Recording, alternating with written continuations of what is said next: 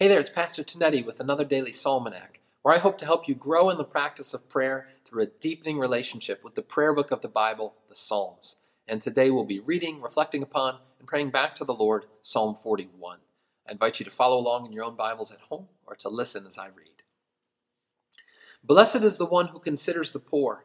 In the day of trouble, the Lord delivers him. The Lord protects him and keeps him alive. He is called blessed in the land. You do not give him up to the will of his enemies. The Lord sustains him on his sick bed. In his illness, you restore him to full health. As for me, I said, O Lord, be gracious to me, heal me, for I have sinned against you. My enemies say of me in malice, When will he die and his name perish? And when one comes to see me, he utters empty words, while his heart gathers iniquity. When he goes out, he tells it abroad. All who hate me whisper together about me. They imagine the worst for me. They say, A deadly thing is poured out on him. He will not rise again from where he lies. Even my close friend in whom I trusted, who ate my bread, has lifted his heel against me. But you, O Lord, be gracious to me, and raise me up, that I may repay them. By this I know that you delight in me. My enemy will not shout in triumph over me. But you have upheld me because of my integrity, and set me in your presence forever. Blessed be the Lord, the God of Israel, from everlasting to everlasting. Amen and amen.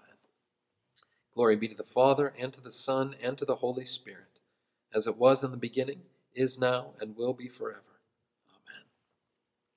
We've often had occasion, occasion to observe as we've been going through these daily psalmanacs that the Psalms give us a deepening perspective on our Lord's ministry insofar as the Psalms themselves are prayed best when they are prayed through Jesus they give us a deeper insight into our Lord, into uh, his own way of thinking, into the, the experience, what he experienced through his ministry and especially through his suffering and death. And Psalm 41 gives us a keen sense of a particular moment in the Lord's ministry. Indeed, during Holy Week, on Maundy Thursday, the night when our Lord was betrayed. Listen again to these words from the psalm and keep in mind that moment in the upper room.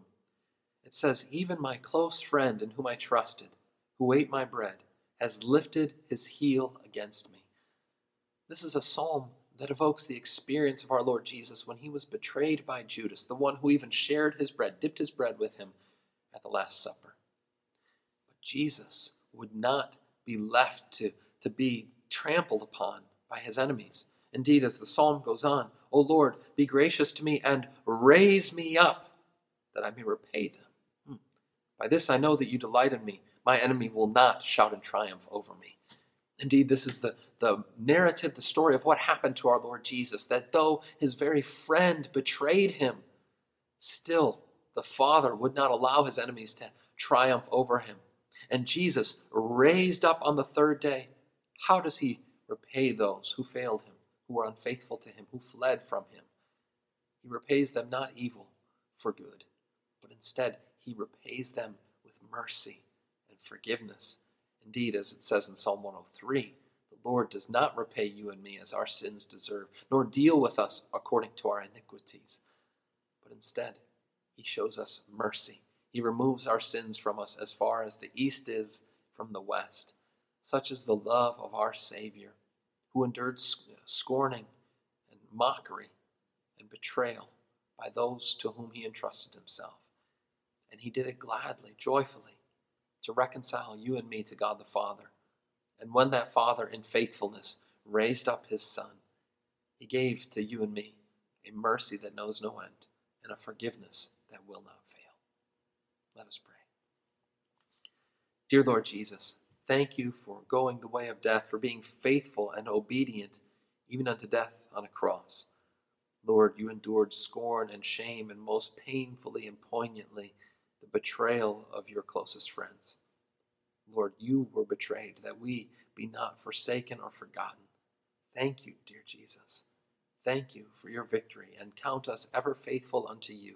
By grace and through faith, keep us in your care now and always. In your name we pray. Amen. And may the Lord, who is faithful day by day unto you, go with you this day and keep you in his care. Go in his peace.